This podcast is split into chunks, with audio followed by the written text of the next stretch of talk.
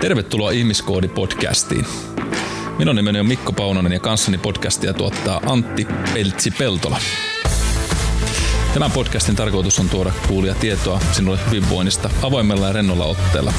Joten istu alas, relaa ja nauti korvaasi kaatamastamme audiohunajasta. Ja tervetuloa Ihmiskoodi-podcastin pariin. Hei vaan. Heippa. Mitäs kuuluu sinne sohvan? Ei kun toiselle tuolille. Nojatuolin nurkka. Kyräilet siellä. Eipä mitään ihmeitä työputkea tässä odotellen. Kohtaan taas viiteen päivään kolme vuorokautta työntekoa. Rapsakkaasti menee sitten maanantaihin asti tuosta huomisesta eteenpäin. Niin se on sitä pitkää päivää. Se on sitä pitkää päivää. Joo. Kaksi neljä töitä ja toinen mukama vapaata ja sitten sama uudestaan kahteen kertaa vielä. Niin ei kahta ilman kolmatta. Eikö sitä Näin, sanota? näinhän sitä sanotaan. Miten sitä, miten sitä jaksaa tuommoiset? Miten sitä palautuu? No eipä siihen oikein mikään muu auta kuin kun, kun ottaa sitten ne välipäivät ihan vaan levon kannalta, ettei kannata ihan hirveästi suunnitella tekevänsä mitään erityistä tai, tai, tai että lähempä tästä nyt kyläilemään johonkin, että istut tunnin autossa suuntaansa ja, ja näin, että mieluummin sitten vaan ihan ajoissa nukkumaan taas seuraavana tai siinä vapaa-päiväiltana, että jaksaa aamulla herätä taas töihin edes jossain määrin virkeänä. Kyllä, eikä silloin, silloin ei soiteta Mikolle, tehdäänkö podcast? ei, ei soiteta. Silloin, Tai jos sä stressi soitat, niin vastaa. niin. Aina tää oli se syy. se ei vaan tykkää musta. Kyllä tykkään. Joo, mutta on ne, kyllä on tosi tärkeitä, jos miettii 12 tuntiakin ja teidän työssä, niin mitä nyt on ymmärtänyt, tietysti välillä voi olla hyvinkin rauhallista, mutta sitten kun se actioni tulee, niin pitäisi olla aika lailla valmista. Näinhän se on. Ja sitten jos välillä tulee se pitempi siirto vaikka Helsinkiin pot- kriittisesti sairaan potilaan kanssa, niin se on sitten sinne ja takaisin, eli 7-8 tuntia yhtä kyytiä, niin kuin pitäisi Mm. olla suht alerttina, että Kyllä. ei menomatkalla ja ojaan tai tee mitään hoitovirhettä siinä mennessä.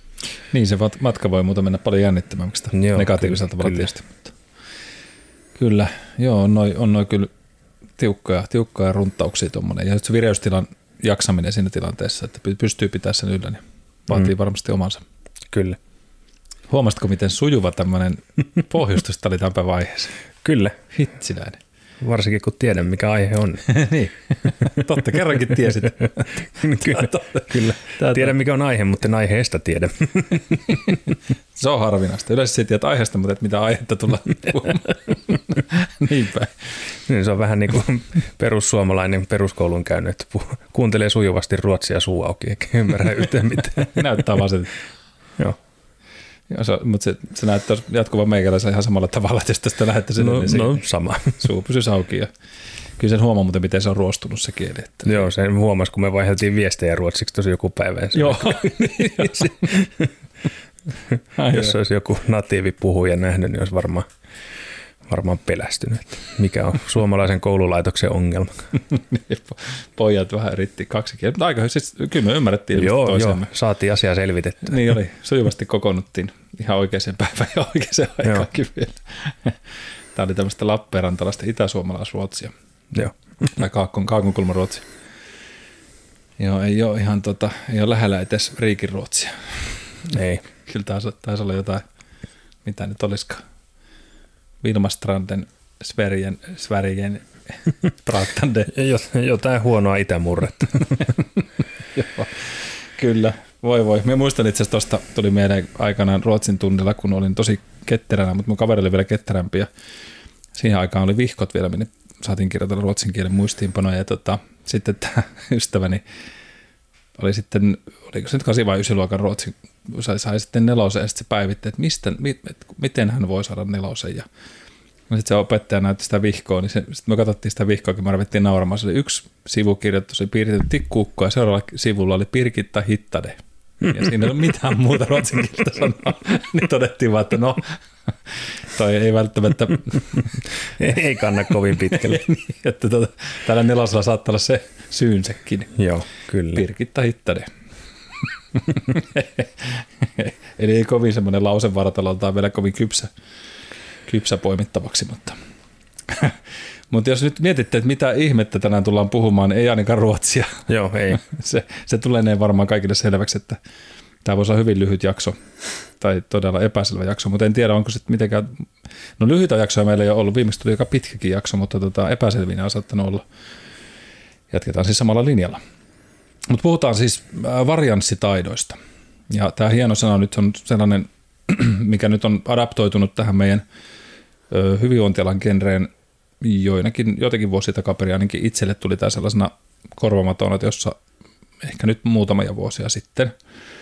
Mutta on, onhan tästä puhuttu eri tavalla viitekehyksellä tai erilaisilla termeillä ihan samasta asiasta. Eli kyse on siitä, että, että varianssi tarkoittaa sitä, että miten mikäkin asia muuttuu, niin, niin kun tätä mallinnetaan tämmöisen hyvinvoinnin alaan maailmaan, niin voidaan puhua tietenkin monellakin aspektilla tästä, mutta yleisesti siitä, että kuinka sitä omaa vireystilansa ja sellaista just tätä tämmöistä suorituskykytilansa pystyy sitten säätelemään. Ja missä tilanteessa sitä voi ajatella sellaisena niin kuin mittarina, että voi arvioida sitä omaa, omaa tota, ö, niin kapasiteettia, millä pystyy toimimaan.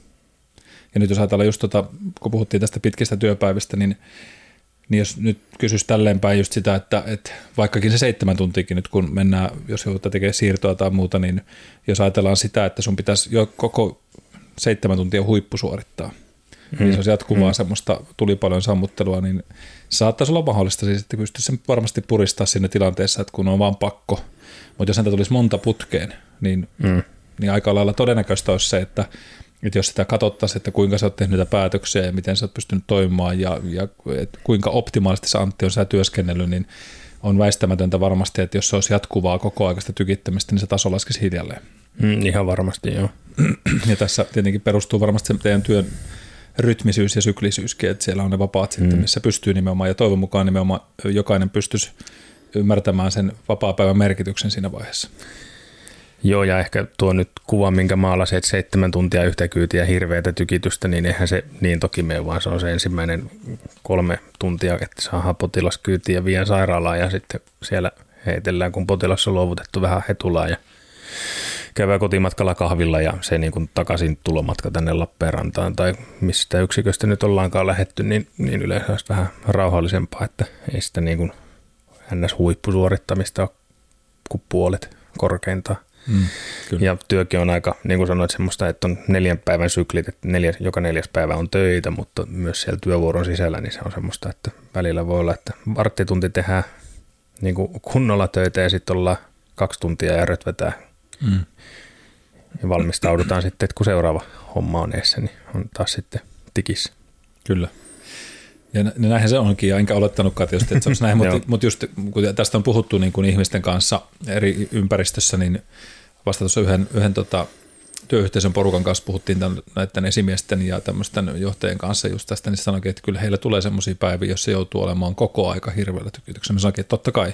Mm. Ja, ja, se on ihan, ja näitä tuleekin, ja, ja nekin on, niin kuin, on hyvä myös kokeilla, että kuinka paljon sitä pystyy tästä hakemaan niitä, sitä täyttä niin kuin suorituskykyä ja rajaa. Ja jos ajatellaan sitä verrataan vaikka urheiluun, niin mä sanonkin, että onhan niin ultra matkojen juoksella tai sulkava soudut tai mikä vaan, jos se kestää tunteja, niin periaatteessa on sitä huippusuorittamista koko ajan, että siinä sä säädät koko ajan sitä omaa tasoa siinä, että, että ollaan lähellä katkeamista, mutta pystytään edelleen painamaan menemään ja työskennellään. Mm. Sitten sen jälkeen, kun se on ohi, niin sitten sit levätään hyvin. Mutta jos nimenomaan näitä tulisi putkea vaikka monta koko aika, niin on, minä sanoin, että mitä sitten jos viikko näyttää tältä, ja joskus se näyttääkin heillä siltä, että se on mm-hmm. palaveria täynnä ja juostaan paikasta toiseen, niin, niin sitten mä kysynkin heiltä sitä, että no entä sitten, että jos te vertaatte teidän maanantain ja perjantain tilannetta, niin voitteko sanoa olevan enää samalla tasolla? Niin sanoin, että no ei, että kyllä siellä mennään niin kuin jo aika luilla, että se on 50 prosenttia siitä, mitä se maanantai oli. Joo. Joo, ja hyvin pystyy tuohon samaistumaan silloin, kun koululla teki töitä ja sattui se viikko, missä on maanantaista perjantaihin on pelkkiä simulaatioharjoituksia, että se on niin kuin kasista neljään, niin kuin mm. täytyy koko ajan olla ehkä niitä kahvitaukoja lukuun ottamatta, niin silleen niin kuin hoksottimet kunnossa ja näin, niin kyllä se perjantai alkoi olla jo aika rankkaa, että Kyllä. Sai niin kuin ihan itteensä piiskata, että, että jaksaa. Mm. Kyllä se jänne, jänne väistämättä heikkenee, mm. mutta sitten sanonutkin, vasta tässä yhden, yhden asiakkaan kanssa puhuttiin siitäkin, mä sanoinkin, että kun sanoin, että, että oli aivan niin kuin hanuripäivä eilen, että oltiin harjoiteltu tavallaan semmoisia palauttavia harjoitteita ja miten menee. Sitten sanoinkin, että hän nukkui niin huonosti, hän ei tiedä mikä oli, yö meni vähän pieleen ja vatsa turvotti ja oli, oli niin kuin pielessä ja se tuntui, että niin, kuin niin vaikea päivä, ja sanoin, että aivan paskaa. Ja sitten me kysyin, sitten hetken aikaa puhuttiin siitä, mutta sitten sit, sanoin, että me kuuntelee tätä sun juttua, niin, niin menikö se nyt oikeasti työpäivä? No ei, kyllähän nyt sit, kyllä sieltä niin sit ihan hy- et meni ihan läpi ja, ja, saatiin kaikki tehtyä, mitä sovittiin. Mm. Me sanoin, että no okei, että no oliko se loppupeleissä niin huono? Sanoin, no ei, mutta voisi voinut vetää paremmin. Mä sanoin, totta kai voi vetää, mutta on hyvä myös toikin havainnoida välillä, että – että toihan kertoo siitä, miten hyvä se sun perussuoritustaso on, jos sä pystyt siltikin, vaikka sulla oli huono päivä, niin suorittaa sen perus hyvin. Mm. Ja, ja, se on myös myöskin tärkeä, niin kuin ihan samalla tavalla kurheilijalle hyvä huomata se joskus, että, että kun ei aina ole niitä parhaita päivät, vaikka kuinka levännyt ja muuta, niin sitten voi tulla joku kierrepallo ja se homma menee pieleen tai valmistautuminen sakkaa tai joku vaan ei toimi. Mutta sä tiedät, että silti se sun perustaso on hyvä. Mm-hmm. Ja just on sanotaan, että sullekin, jos niin kuin armeijassa käyttiin tätä termiä, että jos keskellä yötä herättää, niin se muistat sun asennumeron ja, mm. ja pystyt sen kasaamaan ilman mitään, että se, se pitää olla niin verissä sulla. Niin on se ihan sama tossakin, että väitän, että jos sut herättää täydestä unesta, vaikka kuinka väsynyt, niin se ensiaputaito on siellä olemassa, että sä tiedät tasan tarkkaan ne ensimmäiset mm. viisi vaihetta, mitä sun pitää tehdä, niin kuin jos tulee hätätila. Joo, joo, kyllä. kyllä varmasti. Mm. Ja se on ja missä tahansa työssä tavallaan sitten, kun se siinä omassa lajissa olet siinä finessessä, niin, niin ollaan siinä. Mutta nyt nimenomaan sit palataan tähän lähtökohtaan, että sitten kun nimenomaan haetaan sitä, että, että minusta toi Sallisen Samikin käytti hyvin sitä, tästä kun puhuttiin tästä varianssista ja, ja muutama muukin, muukin kaveri tässä on puhunut näistä, kenen kanssa on ollut puhumassa, niin tota, ne sanoikin, että, että se on jännä joskus, että kun mennään valmistautumaan esimerkiksi jonnekin urheilukisaan, niin siihen käytetään kuusi kuukautta tai seitsemän kuukautta aikaa, tehdään tarkat kaussuunnitelmat ja mietitään ravitsemus ja miten levätään, mennään leirityksillä ja muuta. Mm-hmm. Mutta minkä takia sitten vaikka tämmöisiin tärkeisiin neuvottelutilanteisiin tai tärkeisiin juttuihin, kun sä menet bisnekseen tai asiakastilanteeseen, mm-hmm. niin miksi et siihen sinne valmistaudu välillä niin hyvin, vaan sinne mennään vähän vasurilla tai ei nyt siis kaikki, mutta, mutta sitten tullaan just näihin rutiineihin, että millä sä pistät sen itse siihen huippusuoritustilaan. Ja, ja myöskin siihen, että mieti päivän aikana, jos sulla on kahdeksan tunnin päivä tai seitsemän tunnin päivä tai mikä se ikinä onkaan, että mitkä on ne hetket, joissa on, on niin kuin tärkeät huippusuoritushetket. Ja mitkä on ne, missä se voi olla sitten sellaisella kakkosvaihteella ajalla siellä vähän sen ja, ja kruisailla. Vai, koska on niin kuin epätodennäköistä just se, että se ei pysty kahdeksan tuntia pitää täyden fokuksen päällä koko aika ja se on myös äärettömän kuluttavaa. Niin, niin osata sitä joko kalenterointi olisi se taito, mitä kannattaa harjoitella, että kuinka sitä päivää rakentaa sinne itsellensä, jos pystyy sen niitä vaikuttamaan. Ja just, just tämä, että, että missä on ne kohdat, missä mun pitää olla mentaalisesti tai fyysisesti parhaimmillaan. Ja, ja tämä on semmoinen, mitä itsekin kyllä pyrin miettimään just varsinkin sille, että, että asiakastilanteet, missä on, niin olisi mahdollisimman läsnä ja, mm. ja kerrata sitten niitä, että okei, kuka mulla oli seuraavana valmennukseen tulossa, mitkä on sen ne tärkeät jutut.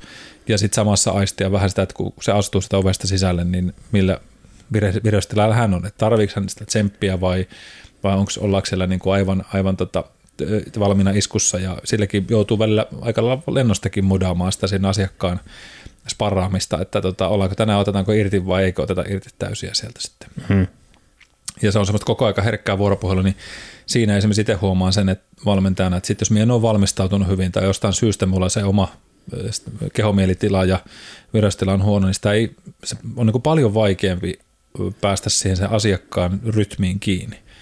Kyllä se onneksi sitä on sen verran pitkään jo tehnyt tätä työtä ja, ja on sen, siinä määrin niin kuin herkkä aistimaan tilanteita, että ehkä puoliksi käsisyllä mä sanon, että harvoin on vetänyt vihkoon viime aikoina. Siis tiedätkö sitä silleen, että – joko yliarvoinut asiakkaan jaksamisen mm. ja sitten överitreeni ja se huomaa, että nyt menee ihan pieleen tämä homma, tai sitten just silleen toisinpäin, että ei, ei löydä sitä asiakkaan fiilistä, mutta on se välillä vaikeaa, että, että sitten on jäänyt vaikka jotain semmoista itsellä, itsellä tota, kasettiin pyörimään tai on vähän nukkunut huonosti tai on ollut väsynyt, niin sitten huomaa, että sinne päivän viimeistä vetoa, niin se ei, että, no että ihan ok, mutta jos me itse tarkkailin sitten, niin on vetää vähän paremmin. Hmm. Mutta siis varmaan kuka tahansa pystyy samaistumaan tuohon että alasta riippumatta, että on, oot vaikka myyntityössä, niin, hmm. niin, niin joudut adaptoitumaan päivän mittaan siihen, että millä jalalla se seuraava asiakas, kelle soitat tai kuka, kuka tulee sun luokke tai oot, mikä nyt voisi olla joku asiakaspalvelutyö tai, tai vaikka nyt sairaanhoito, mm. niin, niin ainahan sitä joutuu vähän lennosta muuttamaan. Sulla on se perustapa tehdä asioita ja pikkasen ei se koskaan mene just niin kuin oot ajatellut, että aina siinä on joku muuttuja, joka vaihtaa sitä suuntaa, mihin se vaikka nyt ihmiskohtaaminen sitten siellä työelämässä menee. Kyllä. Sinällä aika universaali ongelma tai en tiedä, onko se ongelma. Mm, se on vaan olemassa oleva. Niin, se vaan on. niin, se, se vaan on. Mm. Mutta on, on. Ja sitten ja si, siinä määrin niin kuin, kyllä sitä omaa, niin kuin jos et halua pelata sitä peliä puolelleen, niin mun mielestä on hyvä miettiä just sitä, että okei, mitkä asiat me jätän sinne päivän loppupuolelle, jossa verrastella ei välttämättä ole enää paras. Vähänkin mm. tietysti tämä riippuu myöskin, en halua liikaa sotkea pakkaa, mutta me puhun myös kronotyypeistä ihmisille joskus, että minkälainen kronotyyppi se on. Eli tarkoittaa just sitä, että ollaanko aamuihmisiä vai ollaanko iltaihmisiä.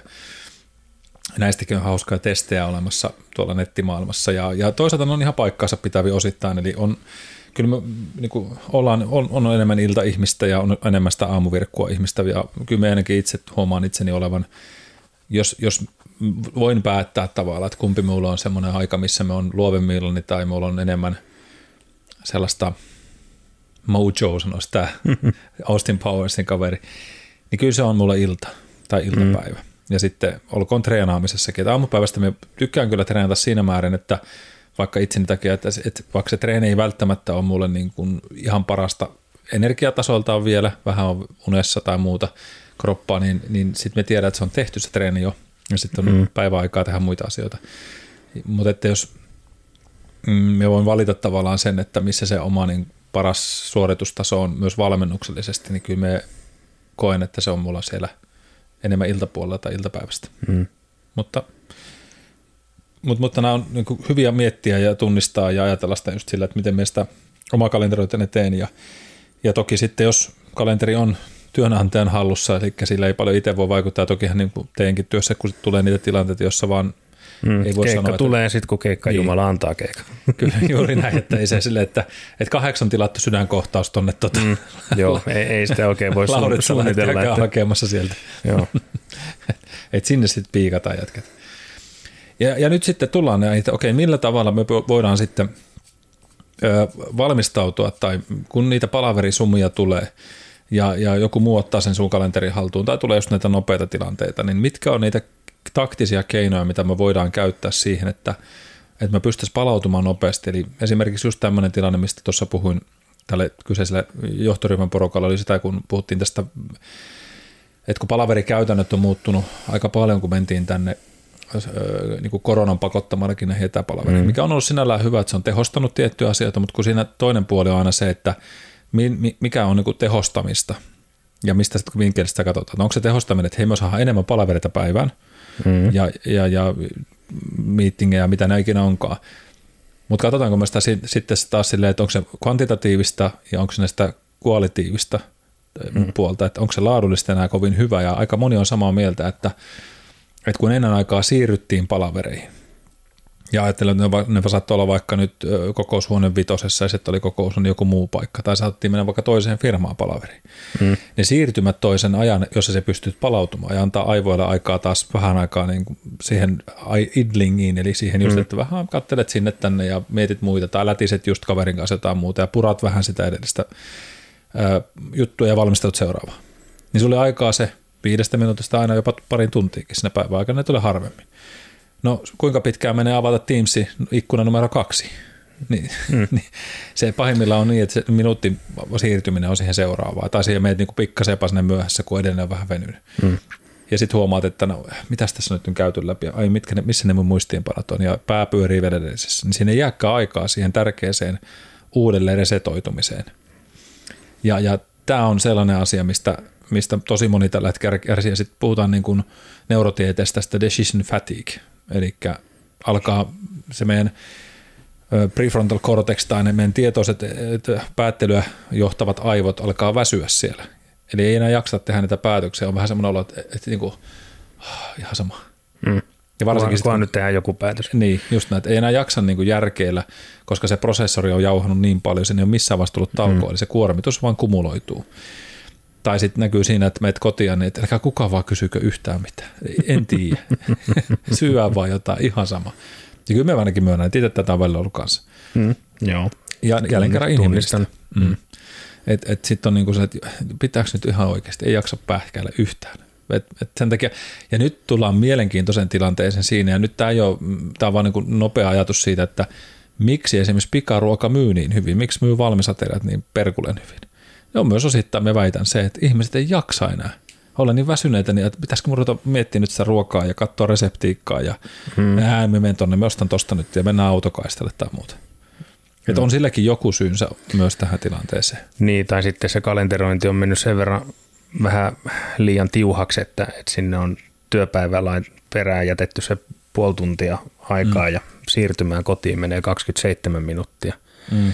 Ja sitten pitää lähteä viemään lasta harrastuksiin tai sulla on joku oma, oma palloiluvuoro jossain tai, tai jotain tämmöistä, niin missä välissä nyt sitten sitä ruokaa laitat? Kyllä, kyllä. Juuri näin, niin se, siinä alkaa olla semmoinen, ja sitten menet vielä just ruoan, tai sitten menet sinne kauppaan sille, että huhhuh. En jaksa ajatella, niin, mitä ihan ostan. sama, ostan nyt ensimmäistä, mitä tulee vaan Niin. Eli sano vai oliko joku? Niin siis sitten tuota ongelmaa on monta kertaa huomannut samani omassa elämässä. Ja siis pitkään tein sitä nyt korona-ajan niin kuin innottamana, että mä tein viikon ruokaliston valmiiksi itselleni, niin kuin, että mitä syödään minäkin päivänä meidän perheessä, kun mä meille ruoat pääasiassa teen. Ja niin kuin ajattelin silleen, että nyt tarvii tolle päivälle, tarvii kolme evästä, kun mä syön kahdesti töissä. Ja, ja Jaana syö kerran töissä ja sitten se tarvii iltapa, illaksi valmiiksi jotain, niin sitten niinku sen mukaan ostoslista ja tilaus paikalliseen markettiin ja käy mm. hakemassa. Sitten siinä on koko viikon safkat, eikä tule mentyä niinku nälkäisenä tekemään niitä paskoja päätöksiä sinne marketin käytäville. Kyllä. Voi tehdä ne sinne netissä. niin, niin, totta. Mutta mut väittäisin, että niin kun rahaa kuluu vähemmän ja tuli syötyä paremmin se neljä kuukautta, mitä sitä harrastettiin. Kyllä, tämä on ihan totta. Ja, ja itse asiassa on itse harkinnut nytkin sitä samaa, että ei tekisi yhtään pahaa tehdä taas tuommoista mm. ennakkokauppatoimintaa. Ja, ja kyllä siihen on tehty. Itse tänään käytiin tuossa tyttären kanssa just kaupassa, niin me ostettiin jo huomisen ja ylihuomisen ruoat valmiiksi. No. Et, et, mä sanoinkin, että nyt kun ollaan tässä kaupassa, niin ostaa mieluummin, että mitä tullaan syömään huomenna. Ja, ja mietittiin jo niitä vähän valmiiksi, koska a, ei tarvi joka päivä lähteä rumppaa sinne kauppaan, kun mm. sieltä tulee aina se, että no otan vielä tonki. Ja aina se Niinpä. turha turhaakin osto, ostokselua tulee semmoista, niin, mitä, mitä ei välttämättä tarvisi. Ei nyt onneksi itsellä tule niin paljon semmoisia houkutuksia, että ei tule mitään mättöä vedettyä, mutta, mutta semmoista vähän turhaa ylimääräistä, jota, jota voisi aina miettiä, että onko tuo nyt ihan tarpeellista. Ja se myöskin vähentää nimenomaan sitä stressiä. Me tiedän huomenna, mitä kokkailla. Mm. Ja lapset mm. tietää, ne osaa itsekin kokata, ja ne sanoo, että hei, hyö voi paistaa jo jauhelihat ja näin valmiiksi ja niin edespäin. Niin se on ihan kivakin. Et, ja myös ne osallistaa heitä siihen tulevaisuudessakin siihen oman ruoan laittoon ja suunnitteluun mm. ja semmoiseen toimintaan. Se on musta ihan mukavaakin tuommoinen. Mutta ei välillä todellakin tulee tehty se, just tämä kuuluisa 30 minuuttia aikaa, että nyt jotain tuolta, että keretään lähteä seuraavaan juttuun ja muuta, että päivä on mennyt. Ja Vaikka tässä onkin kalenterin herra, mutta ei se aina ole näinkään. Eli voisi ajatella sillä tavalla, että tuolla männeissä jaksoja kaukana puhuttiin niistä, niistä tota, stressihastiasta ja meidän niin kokonaiskuvasta, niin semmoista kokonaisresurssiajattelu kannattaa just miettiä tässä varianssissakin edistä, että mikä se mun kokonaisvireystila on, kuinka paljon saa tankissa on sitä bensaa, mitä me voidaan käyttää, koska se meidän oman, oman elämän taidot myös tuo tähän sen oman korinsa, että miten se meidän varianssitaito, eli, eli mistä meillä on edes ammentaa, että jos me ollaan aivan hapoilla jo muutenkin sillä, että me ei osata nukkua, ei osata palautua, meillä on ruoansuotuksessa ongelmia, meillä on energiansanti niin negatiivinen ja on, on stressiä sieltä sun täältä, niin on meillä aika huono todennäköinen suorituskapasiteettikin olemassa siinä vaiheessa. Ei mm. oikein mistään yhtään.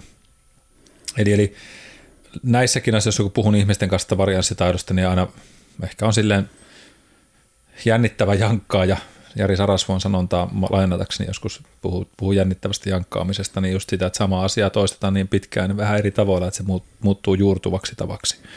Niin tätä itsekin aina sitten saarnaan, että, ne fundamentaalit, ne kuusi foundational principles asiaa pitää olla kunnossa enemmän tai vähemmän. Se stressiastia pitää pystyä meidän manageroimaan sellaiseksi, että se koko aika läiky yli Ja siellä on ne tota, niin, stressilähteet, psyykkinen, fyysinen, elektromagneettinen, kemiallinen, termaalinen stressi, mitkä vaikuttavat ravitsemuksella, niin kuusi erilaista stressilähdettä, niin, niin silloin meillä alkaa olla sitä varianssikapasiteettia. Mm. Eli olipa hieno sana, varianssikapasiteetti. Tämä oli nyt ihan uusi, lanserasi just TM-perä. Ei saa kun käyttää. Mikko käyttää. On sitä varmaan joku muukin käyttänyt. Mutta nyt tuli varianssikapasiteetti. Se on nyt lanseerattu myös. Ha. Ajassa mitä? 24 minuuttia. Ai mä olisin melkein 30, mutta alle. Mm. Eikä menty yhtään vielä pissakakkajuttuja. Ei. No nyt, nyt, nyt mentiin. taas Pandora lippaa. Niin, se oli var- varianssia. no niin, ei vaan niin. No joo, mutta hei, tässä vaiheessa nyt otetaan sitten sitä vähän, että, että kun niitä tulee niitä suoritustilanteita, missä pitää vetää adrenalinit kattoon ja, ja tota niin, sitä kortisolia jyllää siellä kehossa ja saadaan se puskettua ne asiat läpi. Tai se nyt voi olla sitten ihan vaikka fyysinenkin suoritus, ja, ja vaan että pitää olla niin sanotut valot päällä tilanteessa. Eli ollaan tarkkaavaisia ja pystytään omaksumaan sitä ympärillä olevaa tapahtumaa. Niin miten me, miten me voidaan sitten tehdä näitä palautumisia? Ja tästä just puhuin niiden kanssa, että kun sanotaan, no okei, että, että kuinka pitkään se vaatii sitten, että me pääsen palautumaan. Ja, ja totta kai se riippuu siitä, että minkälainen kokonaiskuorma jo on ollutkin kyseessä – Ää, ja tot, tietenkin täytyy erottaa se, että nyt jos puhutaan vaikka, että no hei, me juoksin maratonin tänään, niin riittääkö kolme minuuttia? Niin ei hmm. riitä. Eli kokonaiskuormituksen näkökulmasta se, se täytyy katsoa, että kuinka kova hormonaalinen kuorma sieltä on tullut. Mutta jos nyt puhutaan että tämmöistä kognitiivisen kapasiteetin ja sitä päättelystä ja sitä, että saadaan vähäksi aikaa aivoja siihen lomatilaan, että päästään, tai se myöskin sitä kehoa, siihen kehomielitilaa semmoiseen tilanteeseen, että on vähän nollattu, saatu ajatuksia muualle niin pikkasen kerron sellaista listaa, mitkä näyttää olevan niin kuin tuolla neurotieteiden näkökulmasta sekä että kokemuspohjasta ja tutkimuspohjasta tuota dataa, että mitkä on sellaisia juttuja, mitä me voidaan käyttää tähän varianssitaito työkalulaatikkoon. Jokainen kannattaa vähän kokeilla ja myöskin sitten googletella niitä ja me voi laittaa tuonne muistaa sinne pikkasen tuota show notesihin sitä, että mistä näitä voi vähän etsiskelläkin. Ja itse asiassa löytyy no ihan omilta Instagram-sivulta Mikko Paunonen niin sieltä löytyy vaagushermoaktivaatiovideoita, muutamia kappaleita, niin kannattaa niitä katsoa. Siellä on niistä ja puhutaan tässäkin niistä, mutta siellä on ne vielä kertauksena, millä tavalla vaagushermo voidaan aktivoida. Ja mikä ihmeessä vaagushermo siis on, niin se on tämmöinen kiertää hermo meillä, kraniaalihermo 10, eli aivohermo 10, joka on meidän aivojen ja vatsan välinen yhteys, ja, ja tota, sillä on aika massiivinen vaikutus meidän kehoon ja kehomielitilaan yleensäkin ja kehon rauhoittumiseen, mutta tätä, tämä vaagushermo aktivoituu usein silloin, kun parasympaattinen hermosto on toiminnassa myös. Eli parasympaattia se vaikuttaa siihen, ja, ja parasympaattinen hermosto on taas meidän rest and digest, eli siihen lepotilaan. Ja jotta me tähän lepotilaan päästään, eli tämmöiseen parasympaattisen tilaan, niin se on sitä meidän palauttavaa aikaa myöskin.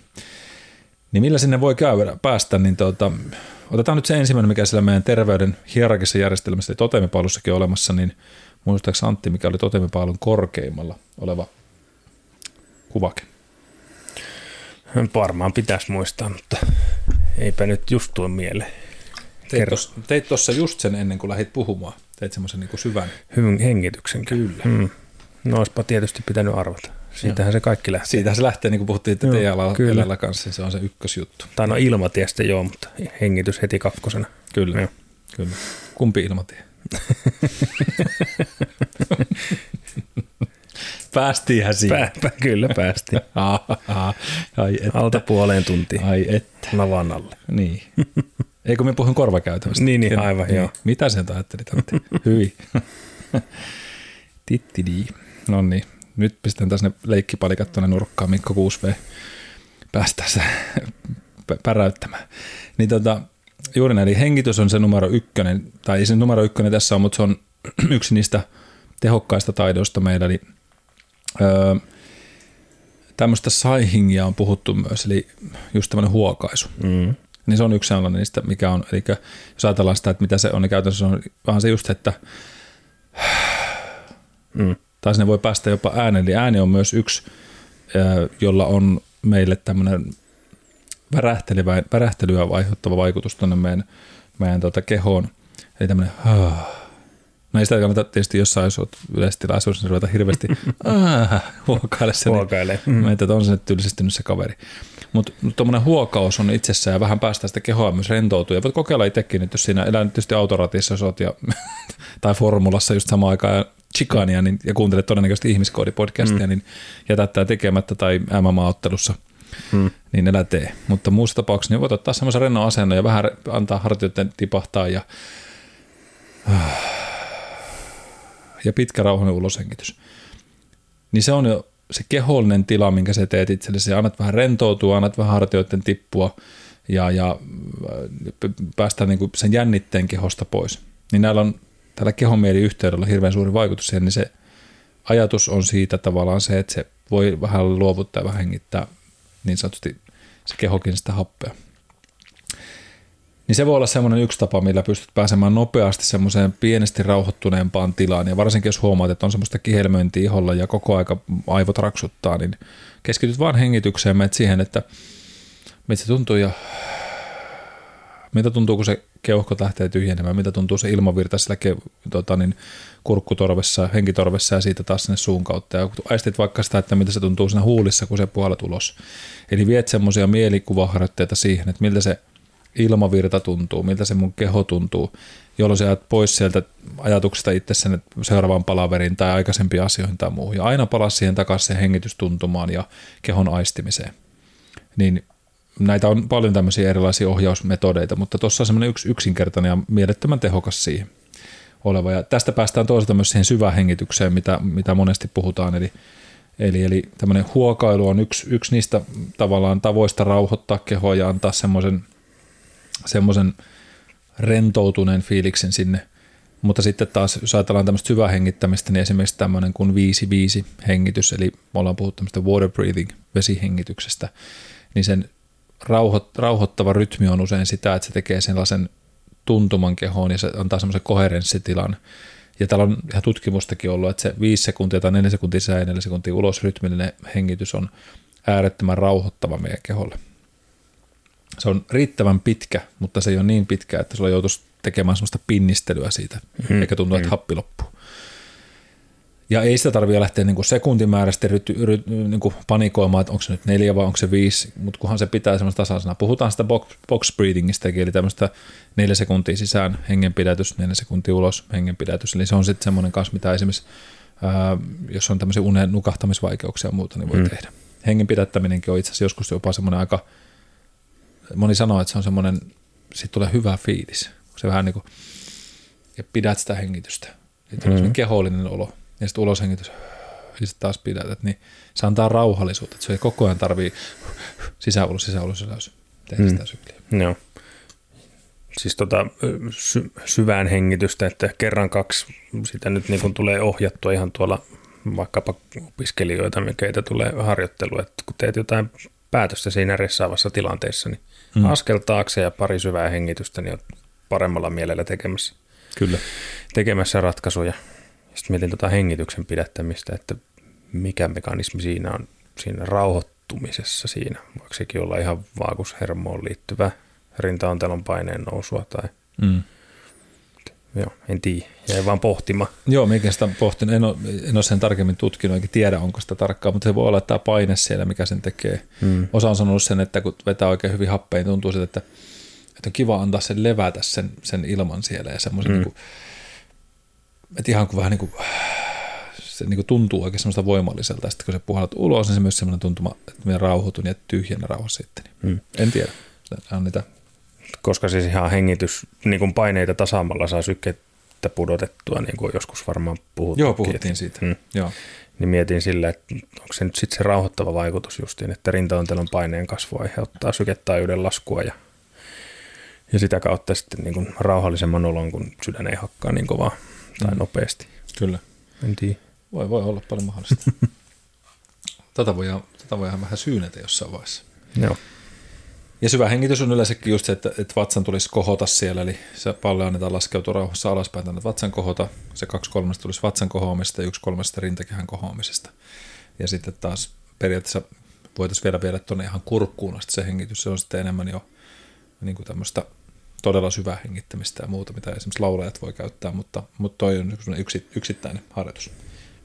No mitä sitten muita on niin tämä humina, tämmöinen mm, mm. eli puhutaan om tyylisestä, näitä jooga, joogatyylisiä tämmöisiä om-hengityksiä, niin se resonanssi on yksi semmoinen, mikä voi rauhoittaa. Tietenkin just se, että se pitää olla semmoinen oma rauhallinen tila myöskin, että se et koe sitä epämukavaksi ruveta tekemään mitään ääniharjoituksia. Ää, laulaminen on yksi asia, tai itse, niin kuin joskus sanonutkin siitä, niin, niin soittaminen tai musiikki yleensä voi olla niitä, mm-hmm. ää, jotka tota, tuo sitä semmoista rauhallisuutta. Ja siitä oli, myös on tehty semmoista tutkimusta jonkun verran, että, että mikä on sitten se taajuus, millä näitä niin aivoaaltoja, jos mietitään, miten ne reagoi ja mitkä siellä sitten tuo sitä semmoista rauhallista sinne, niin se on, se on semmoinen, mikä ei kuitenkaan ole nyt ihan yksilitteinen asia ollut, että, että kuinka, kuinka tai mikä, mikä hertsitaajuus, mitkä ne semmoiset on, mitkä sinne viestää, mutta, mutta puhutaan niin tästä valkoisesta äänestä, eli white noiseista. White noise on semmoinen, mikä on pikkasen tota, ne ei se kiistelty ole, mutta semmoinen, mistä ei ole ihan suoraa niin kuin tällaista yhtenäistä mielipidettä otettu, että, että kun joillekin se kohina ääni on mm. enemmän ahdistavampaa. Mm. Ja, ja se, se, siinä on varmasti tämmöiset omat taustat olemassa, ja kun osa ihmisillä on ääniherkkyyksiä, että on tosi herkkä tietyllä äänillä, niin sitten se voi aiheuttaa semmoista aika epämukavaa olla. Meikin kokeilu joskus näitä white noiseja ja on ollut black noiseja ja muuta, ei black metallia, se on tosi rauhoittavaa, niin tota, niin kyllä me huomaan, että osa on semmoista, ja riippuu niin paljon mielentilasta, että, että joskus se tuntuu semmoista kivalta huminalta, mm. mutta sitten joskus on se, että äh, ei, ei pysty, ei pysty, tämä on niin jotenkin häiritsee. Binauraaliset tämmöiset biitit, mitkä, mitä ajetaan niin useita ääniraitoja sinne sisälle, niin se voi olla semmoinen, mikä on ö, niin kuin rauhoittavaa ja se, se vaihtelee korvasta korvaan, esimerkiksi ääni.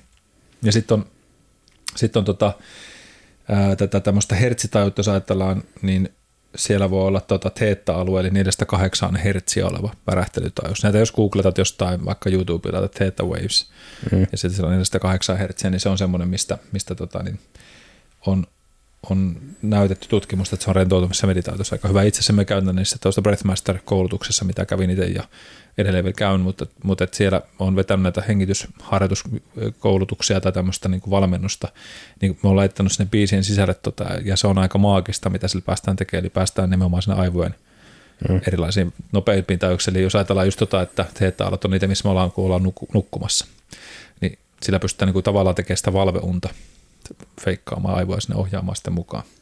Mm. Sitten on semmoinen kuin 528 hertsitaajuus, on toinen esimerkki, eli mennään aika toiseen päästä, mutta puhutaan niin sanottuna rakkauden taajuutena.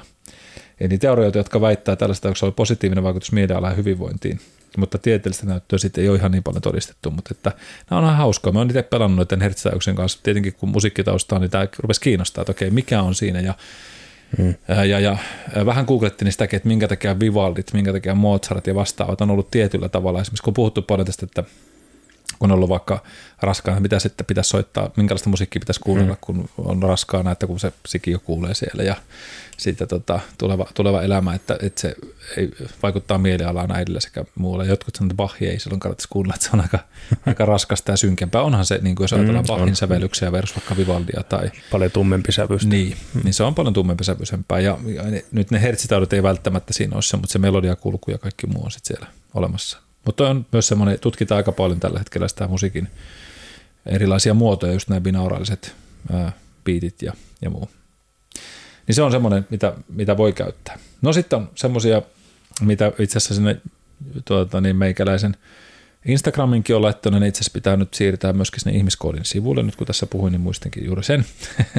niin tota, Kylmävesi altistus on yksi sellainen asia, joka voi olla, eli kylmäveden suihkunnalla tai muuta. Siinä tulee hetkeksi aikaa semmoinen kyllä niin kuin pakenemisfiilis, mutta se jälkitila tulee, tulee aika hyväksi. Mm. No on ymmärrettävä, että palaverien välissä ei välttämättä ole kylmä alas hyppyä. Niin, vähän hankala jakkupuvussa. Miss märkä jakku testi tai mies hyppää sinne sitten suorat housut jalassa, niin kanttihousut voi kärsiä ja epämukava sanoa istua sen nahkatuolissa palaverissakin. Niin tota, se olisi kyllä siistin näköinen semmoinen palaveri, mihin kaikki tulisi ihan vettä valumina suoraan kylmäaltaasta. Vähän tärisee sillä toisessa päässä. se olisi vaikuttavaa. Niin. Oh, kyllä. Niin tota, sitten esimerkiksi, mitä siinä puhun, niin kasvoihin veden, kylmän veden huuhtelemista, eli kasvoihin mm. roiskuttaa kylmää vettä, ää, niin sillä on myöskin tämmöinen vaakusta stimuloiva, stimuloiva vaikutus. Ja, ja siitä on tämmöinen diving reflexistä puhutaan silloin, eli kasvot, jos laitetaan just sinne veteen ja pidetään niitä sillä hetken aikaa, eli altaan se vettä ja pidät sinne, se tiputtaa sykettä joita tosi voimakkaasti. Mm. Eli vähän toi sama, mitä silloin puhuttiin mm. aikanaan sitä jaksosta, eli se on, se on semmoinen luonnollinen pidätysrefleksi, mikä meillä tulee sinne, myös sinne sen veden aiheuttamana myös. Sitten on silmien suuntaus, eli, eli kun istut siinä penkissä rentoutunut rauhallisesti, niin suuntaut vaikka silmät vasemmalle ja pidät niitä vasemmalle katsottuna, että sun on pääntä, mutta pidät silmiä vasemmalle päin pitkään. Kokeilepa Santti pitää vaikka vasuriin. Nukahdus, niin, nukahdus tai haukutus tulee usein silloin. Hetken aikaa katsoo sinne ihan ääri vasempaan. Ja annat olla siinä vähän aikaa hengittelet rauhallisesti, niin voi olla, että jossain vaiheessa tulee haukutusrefleksi. Niin siis mehän äänitetään tätä niin kuin kymmeneltä illalla. Että Kyllä, se, se, se voi tulla automaattisesti. ja jos ei tule vasemmalle katsottua, niin sitten katsot oikealle ja se voi olla eri, eri tota, nopeus siellä. Et jo, osalle ihmistä toimii hyvin toi. Mulla okay. esimerkiksi on, että jos me katson vasem, vasempaa, niin voi 10-15 sekkaa, niin se on siinä. Joo, okay. Ja siihen voi lisätä sille, että sä vaikka just vähän kädet tuonne niskan taakse ja vähän avaat silleen semmoista asentoa ja sitten katsot sivuun, niin se siinä on joku tämmöinen primäärinen vaikutus tuolla silmän suuntauksella. Se menee niin kuin silmähermon kautta. Okay.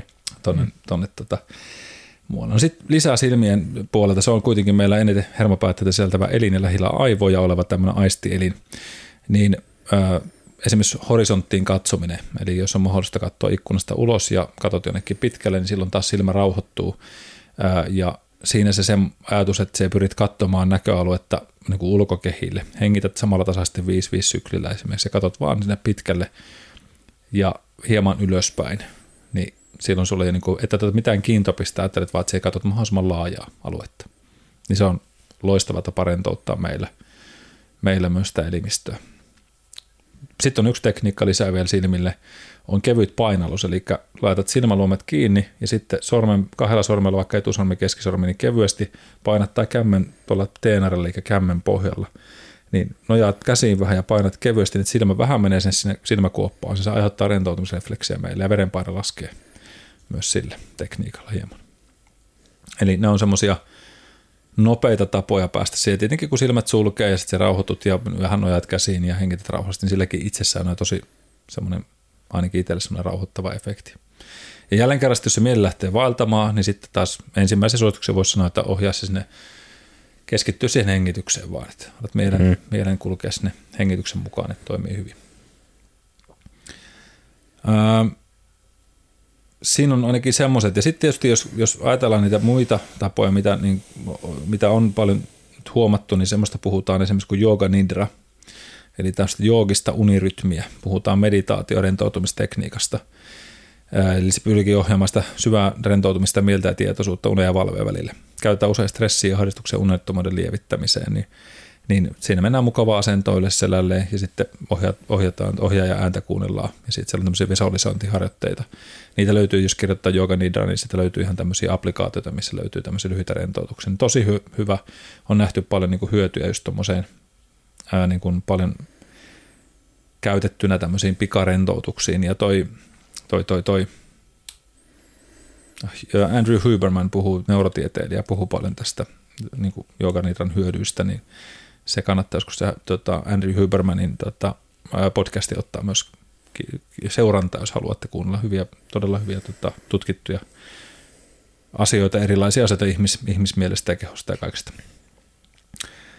Sitten on muutamia juttuja tähän, mitä itse listasin niistä, niin nyt ei ole, no vähän puhuttiin tästä ravitsemuksesta, mutta probiooteilla ja ravitsemuksella yleensäkin on vaikutusta vaikutushermotoimintaan. Se on, menee enemmän siihen, että miksi yleensä katon sitä on se, että niin kuin kokonaisvaltaisesti ihmisellä, jos on tämmöinen palautuminen ongelmana, on se, että, että suolisto on meille kuitenkin niin tärkeä osa meidän hyvinvointia. Että jos meillä suoliston mikrobia on siellä nenällään ja miten sattuu vatsa toimii huonosti, niin silloin se vaikuttaa meidän mieleen ja aivoihin koko aikaisesti. Ja sitten taas jos ajatellaan sitä niin meidän parasympaattista hermostoa, niin ne ruokahetketkin on meille älyttömän tärkeitä varianssihetkiä. Mm. Ja tämä on semmoinen, mikä, no tästä on sunkin kanssa puhuttu just, mutta että just se, että syöminen olisi hetki, jossa se A olisi siellä parasympaattisen hermoston puolella mielellään, jos, ettei menisi se ruoka hengittämällä – sisään. ja sitten ihmetellään, kun vatsaa vääntää. Totta kai mm. ne aina ei onnistu ne hienot tunnin ruokatunnit, vaan se voi olla puoli tuntia tai muuta, mutta se pitäisi pyhittää, että elää se puhelinta, keskity siihen syömiseen. Ja, ja joskus sekin, että kaverin kanssa menet syömään, niin se on semmoista kivaa, että siinä tulee vähän rupateltu. Syöminen on vähän hitaampaa, kun et yksinään oot siinä ja nopeasti mm, sen Kyllä. Joskin joskus se lukeminen voi olla vaikka hyvä, että joku kirjan siihen ja samalla luet, niin se pikkasen ehkä rauhoitut siinä samalla. Mutta silti keskity siihen ruoan makuun ja kaikkeen muuhun. Että se jos sitten, että huitoa tälle ja katsoo jotain ja varsinkin seuraa jotain draamaa tai lukee mm, kaikkea mm. juoroja, mikä nyt ei todellakaan rentouta sitten tai mitä vaan ikinä tämmöisiä sota ja muita aiheita. Että, että se, se pitäisi yrittää pitää semmoisen ruokarauha, niin kuin aikanaan sanottukin. Että, mm, kyllä. Että.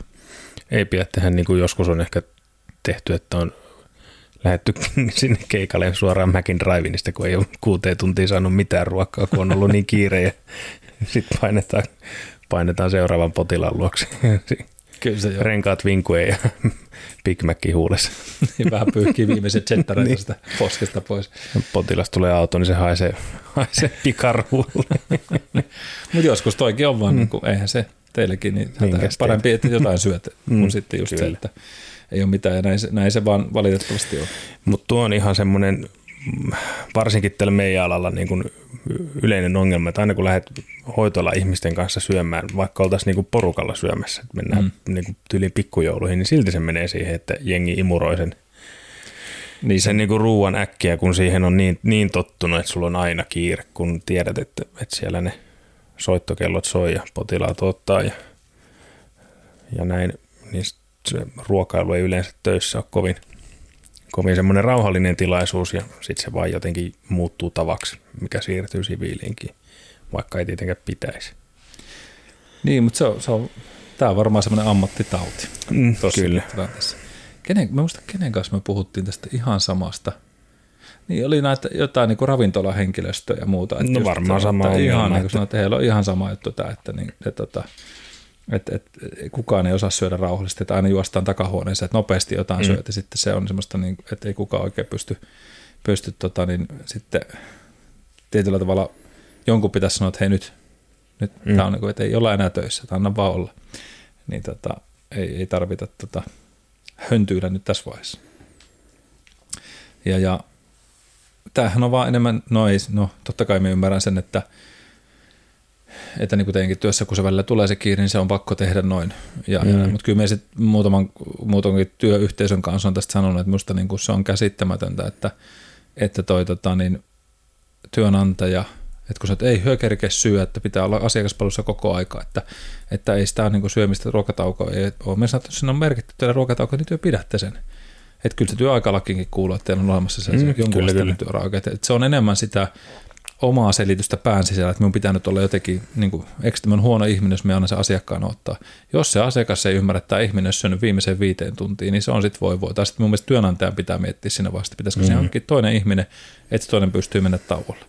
Ei aina tietenkään, Kyllä. joka päivä ei ole samanlainen. Tulee niitä, just on niitä päiviä, missä mennään sitten ihan oikeasti niin kuin ihan viikkoon, mutta, mutta, tota, mutta et missään määrin pitää onnistua. Jos on jatkuvasti, tota, niin sitten siellä on jotain pielessä siinä koko hommassa. Ja me tiedän, että me on aika aika tiukkis tässä hommassa, ja, ja, mutta kun me en sanokaan, että me en oikeasti niin kuin osta tuota selitystä. Tuo on niin kuin mm. huonoin mahdollinen selitys siihen, että kun ei kerkeä.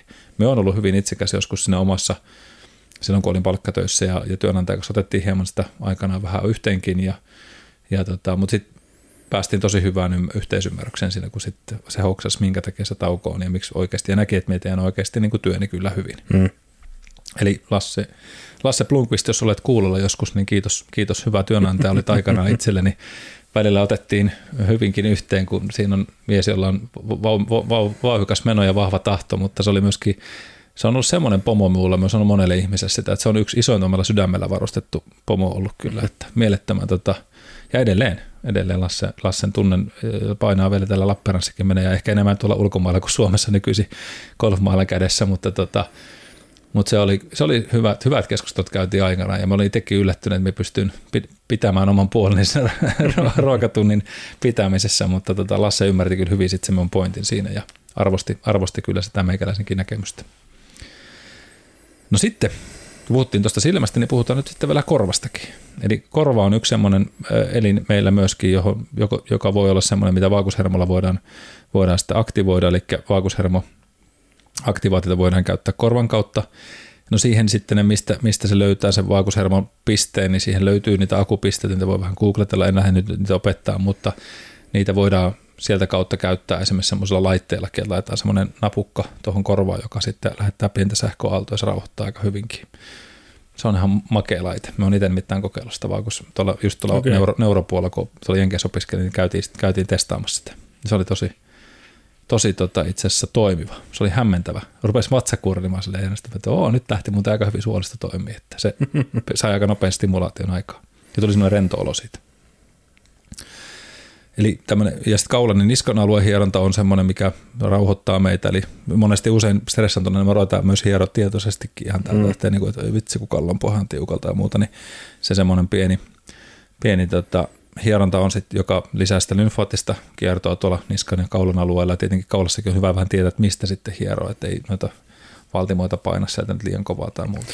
Varsinkaan vähän iäkkäämpi ihminen. Niin, niin. Et siinä, siinä alueella sitten niska nyt on semmoinen, mitä voi aika huoletta vähän, vähän hieroskella kallon pohjaa näin, mutta ei tuonne sivuille Joo. eikä nyt ihan tuonne. Vanha kunnon karoottishieronta.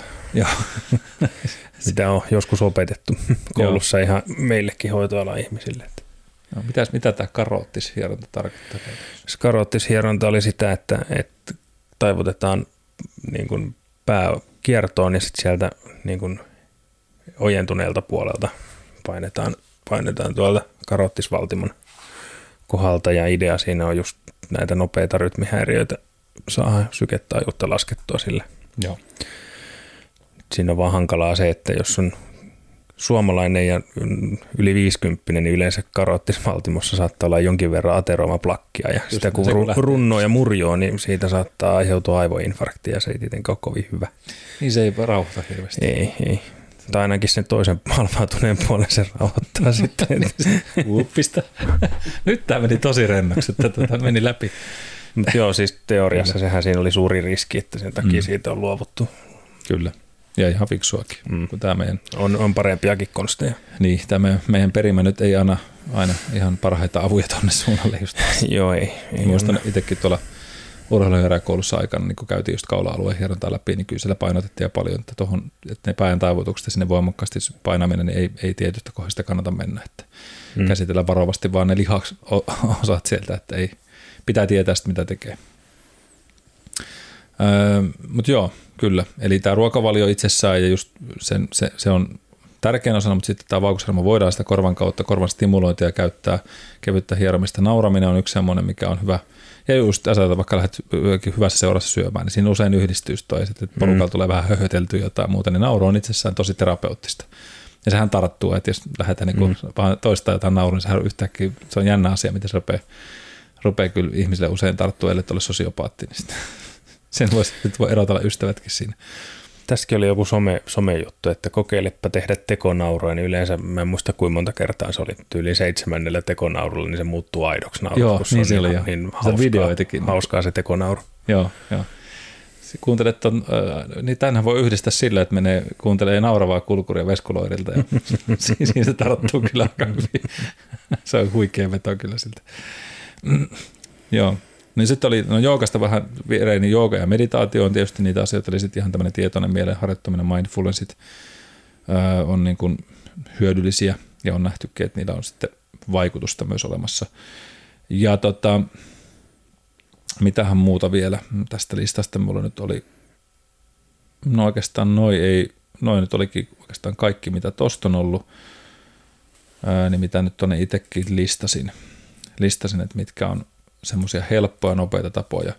Ja sitten on näitä adaptogeenisia yrttejä, jotka on ehkä sit, jos katsotaan tämmöisellä isommalla, pidemmällä aikavälillä, miten niitä voi, jos on esimerkiksi unen kanssa ongelmia tai vaikea saada keho rentoutumaan, että tuntuu, että siellä käy koko ajan kierroksi, niin ashwagandha on esimerkiksi semmoinen, mitä jonkun verran tutkitaan, että, että siellä tiedetään olevan kehossa tämmöinen adaptogeeninen vaikutus ja myös pala, niin kuin rauhoittaa sitä meidän kortisolituotantoa siellä, eli se on siihen, siihen niin kuin – parantaa unen kestoa ja, ja stressiin lievittäviä vaikutuksia, mutta ne yksilölliset erot voi olla vaihtelevia ja sitten taas pitää tarkistaa, että siellä ei ole mitään lääke, lääkityksiä mm. esimerkiksi, jotka sitten voi vaikuttaa sinne, että tässä se disclaimer taas, että ei, ei nyt mennä kokeilemaan vaan sillä, vaan täytyy tietää, että onko niinku terve henkilö, joka voi käyttää niitä. Joo, varmaan tuommoisten kanssa niin farmaseutin kautta. Kyllä. Ne on niin kuitenkin niin siinä ihan pro-tyyppejä. Että. Kyllä.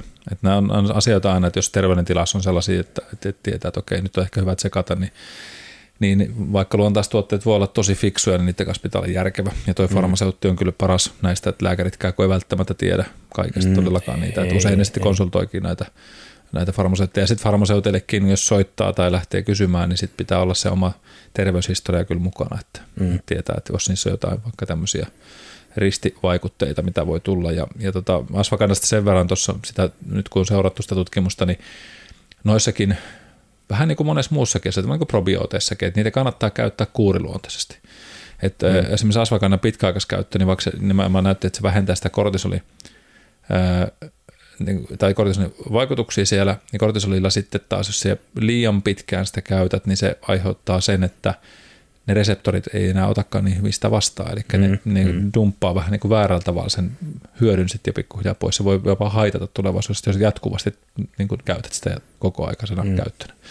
Et käytä muutamia viikkoja vaikka sen pahimman stressin yli, jos huomaat, että siinä on ollut apua, ja sitten taas anna tollasen. Opettelet, mm. ja nimenomaan minusta niin aina tärkeä on se, että että opettelisi samoin niitä taitoja, mielentaitoja, sitä kehon taitoa, että mitä me voin tehdä. Että me voin sitten päästä niin kuin siihen, että meillä on monta työkalua, mitä me voin käyttää, me voin syklittää niitä. Että me opin käyttää vähän hengitystä, ehkä se joskus on musiikki, se voi olla nyt se akupainanta, ne korvastimulaatio, silmäohjaukset, mitä nyt on puhuttu. Se voi olla se kauas kattominen tai No sitten mitä en sanonut vielä, Tai Chi, Qigong harjoittajat on ihan valtavan hyviä myöskin, mitä itse tekee, eli aktiivista meditaatiota joskus. Ja sitten niitä voi tehdä kivona komboina, niin mun mielestä siinä on niin järkevä työkalupakki siihen, että näitä variansseista omaa kehon vireystilaa voi säädellä. Nyt me puhuttiin aika paljon siitä, että miten se palaudut ja miten sä voit palauttaa itse siitä intensiivisestä työstä. Mä olisin sanonutkin, että okei, toisinpäin myöskin ehkä tämä aikakausi on ajanut sen siihen, että me enemmän ajatellaan sitä, että me pitäisi palautua, mikä on minusta ihan faktistakin, että meillä on niin paljon stressiä, stressikuormaa elimistössä, tämän kiireisen elämäntavan ja somen ja kaiken muutakin. Ja me en koe niitä pahana asiana kysymys, on vaan se, että meidän pitää oppia käyttää niitä oikein. Hmm. Ja, ja tiedostaa just tämä ruutuaikamäärä ja, ja meidän passiivisuuden välttämistä, mistä on puhuttu paljon, että ei, ei me niin kuin kaikkea muuta kuin nuo, nuo olisi huonoja, mutta, mutta se taito niiden kanssa elää symbioossa on se tulevaisuuden juttu. Ja, ja ei mennä nyt siihen tässä vaiheessa, nyt on jo pitkä tunnin niitti varmaan vedettykin tässä, niin mutta sanon tämän vaan, että sit mitä me puhun itse varjansataidossa myös toisinpäin on se, että mitä urheilijakin pitää tehdä, että kuinka sitten valmistautua niin. Että okei, nyt se palaudut, mutta miten se lataat itse uudelleen? Mm. Miten se käytät sun omaa kehoa? Minkälaista voima-asennetta puhutaan mudrista? Eli minkälaista asennetta se kehoon otat tai käsiin otat, millä se taas saat sen uuden stimuluksen, tai kuinka se stimuloit sitä sympaattista hermostua nopeasti ja oikein, että sitten ylistimuloi itseäsi. Ja niihin on taas omat tekniikat sekä silmillä, hengityksellä, kehon asennoilla, ää, äänillä ja muulla. Ja tämä on hauska maailma. Ja nyt kun näitä oppii pelaamaan, näitä kun on opettanut tuolle ihmisille, niin tosi moni on sanonut että ei vitsi, että on saanut hauskasti sen, että oppii sääntelemään sitä kaasupolinta ja jarrupolinta oikein. Ja huomaakin, että itse asiassa – me sainkin tälle päivälle niin niitä huippusuorituksia useita peräkkäin. Ja me osasin silti palautua ja ottaa ne helpot hetket, kun aikaisemmin se oli se laskeva käyrä. Mm. Nyt oli torstai ja perjantaikin vielä sellaisia, että olisi voinut vetää vaikka viikonloppu yli. Mä sanoin, no veditkö? No en. Meet hyvä, koska se tarvitsee nyt sen palautuksen mm, kuitenkin. Ja just näitä, mitä sanoit, mitä päiviä, jos täysin offilla. Koska sekin on tervettä, on muutakin elämää kuin nyt se huippusuorittaminen. Tietenkin mikä mun mielestä jopa vielä tärkeämpää olisi, olisi osata huippusuorittaa siinä omassa elämässä, omassa arjessa myös. Et työ ei todellakaan saa olla se ainut paikka, missä olet se paras versio itsestäsi, vaan se oma perhe, omat kaverit, lähimmäiset, missä mm. se olisikin läsnä entistä paremmin. Ja tämähän mahdollistaa sen, kun se opat säätelee sitä työtä, sitä stressin määrää, niin se tutki kotiin just sillä fiiliksellä, että se decision fatigue ei olekaan päällä, vaan sanot, että hei, mulla olisi tämmöinen idea, lähdetäänkö tekemään? Mm, kyllä niitä voimavaroja säästyy sinne työpäivän jälkeiseenkin aikaan paremmin, kun pystyy säätelemään sitä Kyllä. omaa vireyttä. Niin. Se on aika paljon palkitsevampaa se oma vapaa-aikakin siinä mm. Kyllä. Oliko toi nyt semmoinen kiva lopetus? Varmaan, ja siis itselle ainakin tässä niin kuin monta, monta semmoista, mitä on jo käytössä itsellä, mutta muutama uusi varmaan tuonne työkalupakkiin. Että jos vaikka ihan jättäisi työmaan ruokailussa sen kännykän selaamisen pois siitä. Hmm. Jos vaan söisi. Niin, niin. Koettaisi kerrankin syödä rauhassa. Totta, niin. Hmm. Se mindfulness eating. Esimerkiksi. Hmm. Nyt ensi kerran, kun lähdetään Antti syömään kahdestaan tuossa otetaan meille taas se meidän palis aamu vaikka, niin luvataan pitää puhelimet poissa. Joo, ne on pysynytkin poissa silloin. On, on. Se on totta. Ne on ollut läppärit Ei ole riittävästi ruututilaa muuten kaikille on, se, on se totta, että ollaan me osattu aika hyvin pidetty. Että on, on höpötelty ja sitten sen jälkeen on vasta vaan siinä on niin niitä vapaata ajat höpötystä ollut ja peläämistä. Niin. Kyllä. Näin. Ollaan me ainakin jossain onnistuttu. Joo. Mutta hei, kiitos Antti. Tästä taas oli kiva vaihtaa näitä ajatuksia. Ja, ja tota, kiitos myös kuulijat, kun jaksoitte kuunnella. Ja toivottavasti ette rentoutunut väärässä hetkessä päivää. Nyt voitte huokasta silleen, äh, helpotuksia. Ne olisi melkein pitänyt laittaa disclaimeri sinne jakson alkuun, että pistäkää se uniajastin päälle Spotifysta. Että puolen, niin, puolen tunnin kohdalla se pysäyttää jakson, niin emme kaikki ohi, jos sattuu nukahtamaan alussa. Ottanut niin hyvän rentoutuksen, mutta sitten on ehkä ajanut myös asiansa. Niin, kyllä. Aina voi kuunnella uudelleen. Tai jos semmoinen kuin Mission Impossiblessa, että se tuhoutuu 20 sekunnin jälkeen. Joo, kyllä. Ei ole itsestään tuhoutuva lähetys. Podcasti. Hyvä, mutta ennen kuin tässä tuhotaan nämä viimeisetkin hyvät lopetukset, niin, mm. tuota, niin, niin oikein paljon kiitoksia teille kuulijat ja oikein loistavaa päivän tai yön tai minkä kohan päivästä jatkoakaan. Palataanpa taas ensi kerralla. Ensi kertaa.